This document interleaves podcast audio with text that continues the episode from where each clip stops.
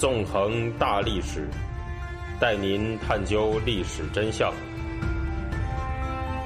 理解历史、现在与未来。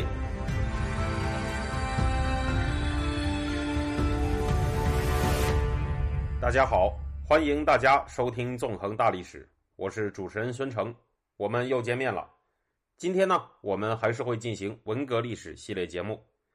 那么，在上一讲当中，我们对文革这场历史大事件的五个主角毛泽东、周恩来、刘少奇、邓小平、林彪的早期履历进行了依次的回顾。这一讲里面呢，我们就会要进入正题，开始以这五个人之间的权力斗争作为一条主线，谈一谈他们是怎么走到文革前夜那种白热化的斗争状态的。在接下来呢。我会从一九四九年讲起，用一定的篇幅来一直讲到一九六六年的文革前夜。这是因为文革呢，它并不是一个孤立的历史事件。如果要讲明白文革的历史，我们就必须要进行一次比较详细的前情回顾。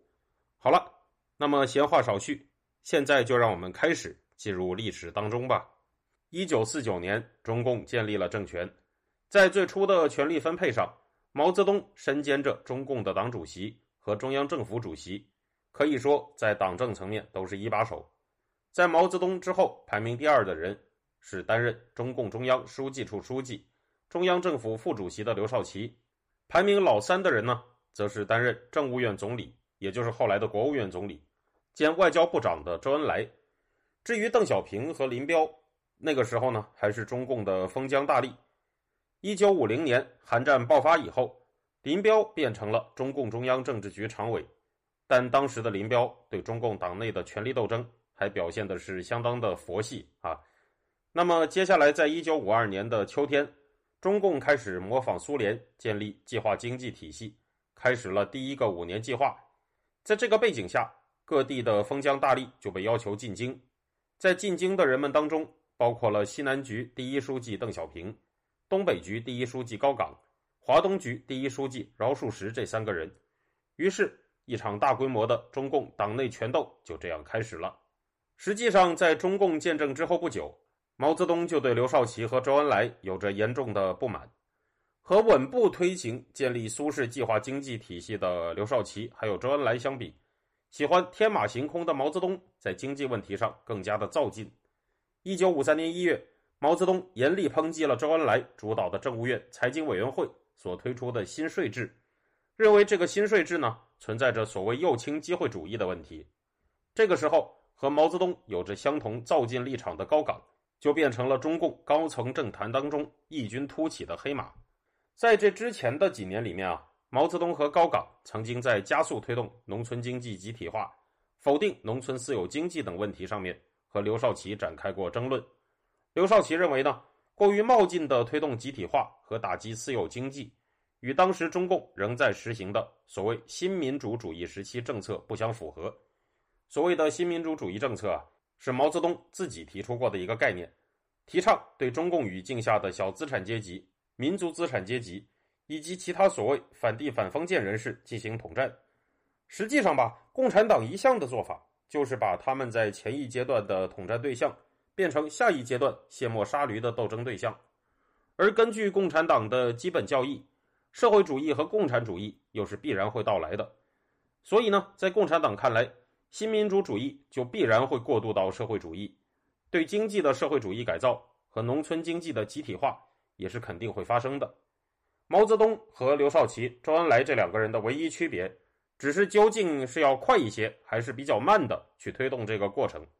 在毛泽东看来呢，与自己思想立场相同的高岗，无疑是一颗有用的棋子。除此之外呢，毛泽东、高岗还有刘少奇与周恩来的矛盾，还可以追溯到中共历史上的派系恩怨问题。按照高岗提出的分类方法，中共呢其实是分成所谓的红区党和白区党。所谓红区党，就是过去在中共的根据地进行工作的那部分党组织；至于白区党，则是在非中共根据地进行所谓敌后斗争的那部分党组织。高岗啊曾经这样说过，我给大家读一下。他说：“毛主席代表红区的党，刘少奇代表白区的党。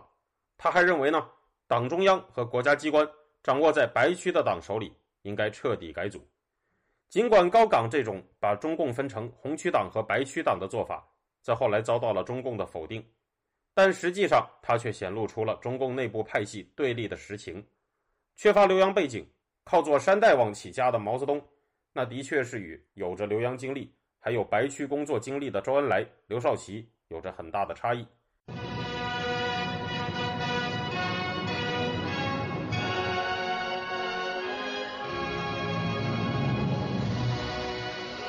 在这样的背景之下呢，毛泽东就利用高岗作为棋子，首先对周恩来发起了进攻。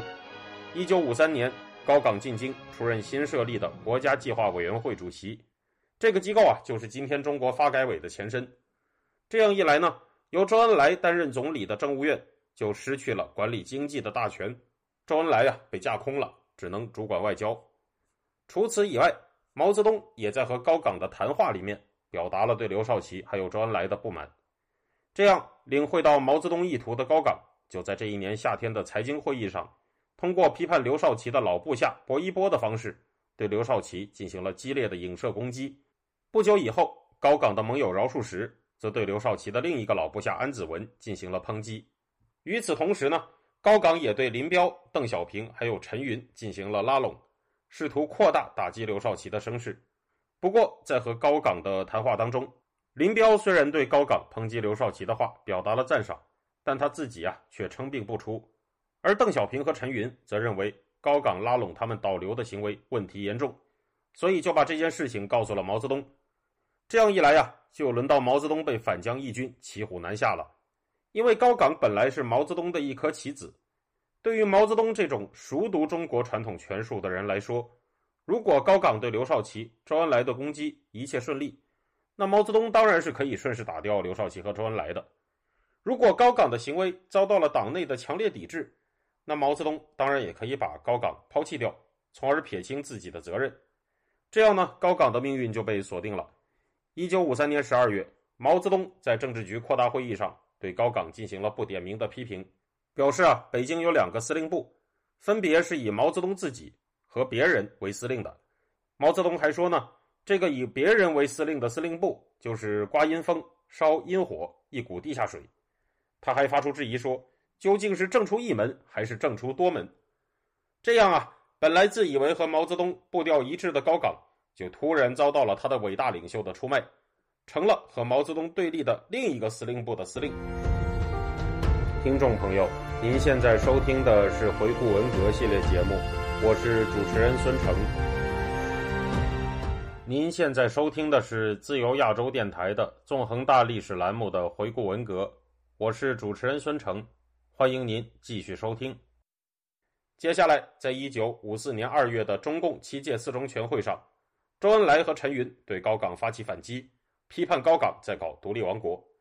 绝望之下，万念俱灰的高岗自杀了。尽管他已经死掉了。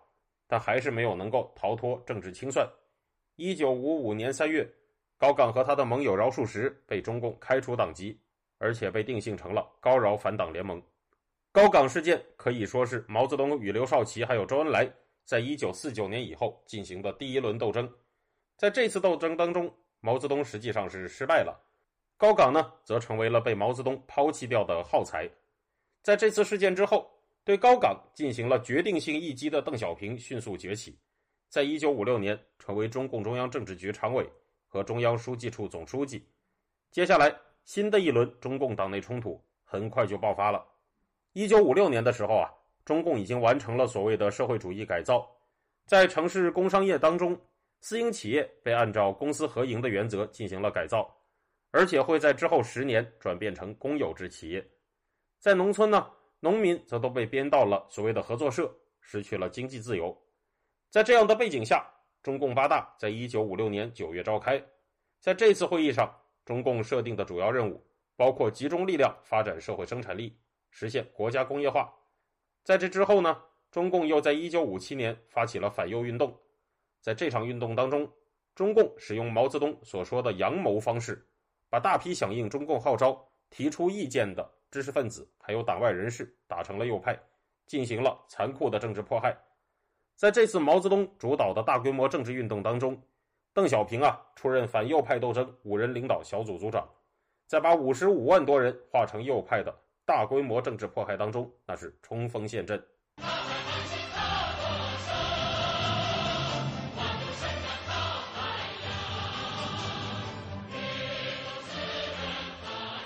这样呢，随着社会上的经济自由已经被扼杀掉，提意见的人们呢，也都被戴上了右派的帽子，遭到迫害。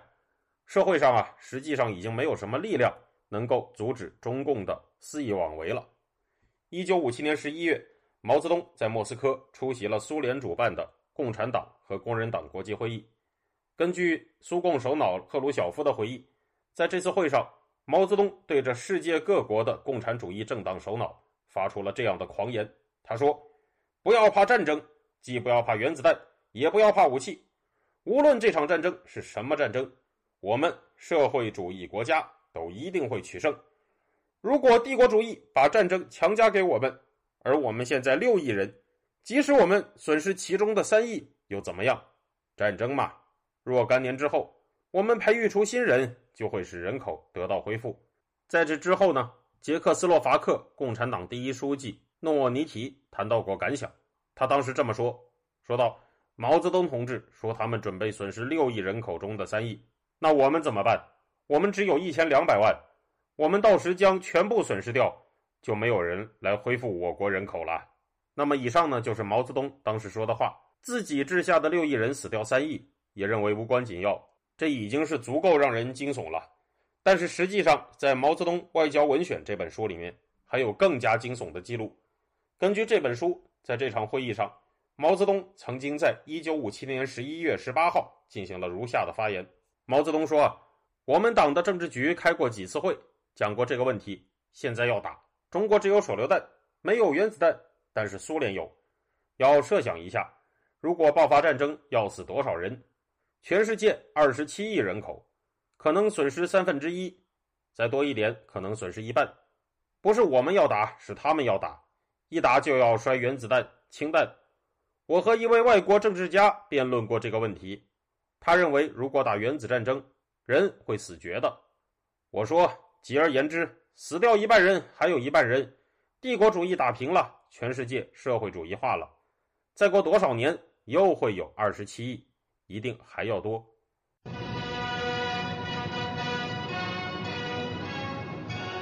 毛泽东的这段言论，足可以看出他的世界观是何等的扭曲啊！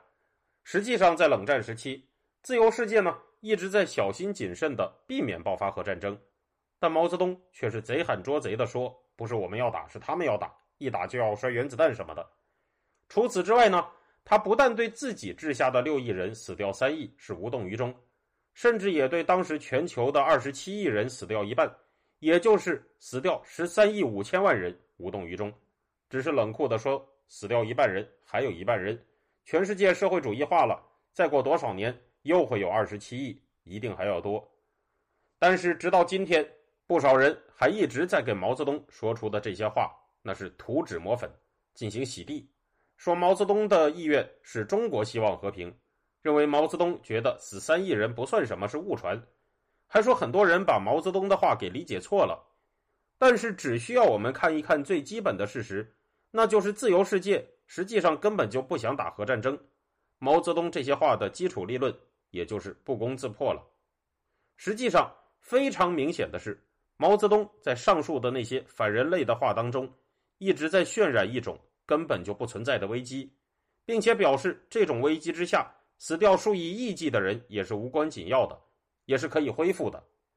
很快，带着这样的狂想，毛泽东就将主导一场空前绝后的荒诞、血腥、残酷的政治运动。这场政治运动。将造成空前的大饥荒和几千万人的死亡，以及中共高层的进一步分裂和斗争，并最终打开通往文革之路。这一场政治运动就是大跃进。在下一讲当中，我们就将讲述大跃进的前因后果。那么，感谢大家，这周就到这里，我们下周再见。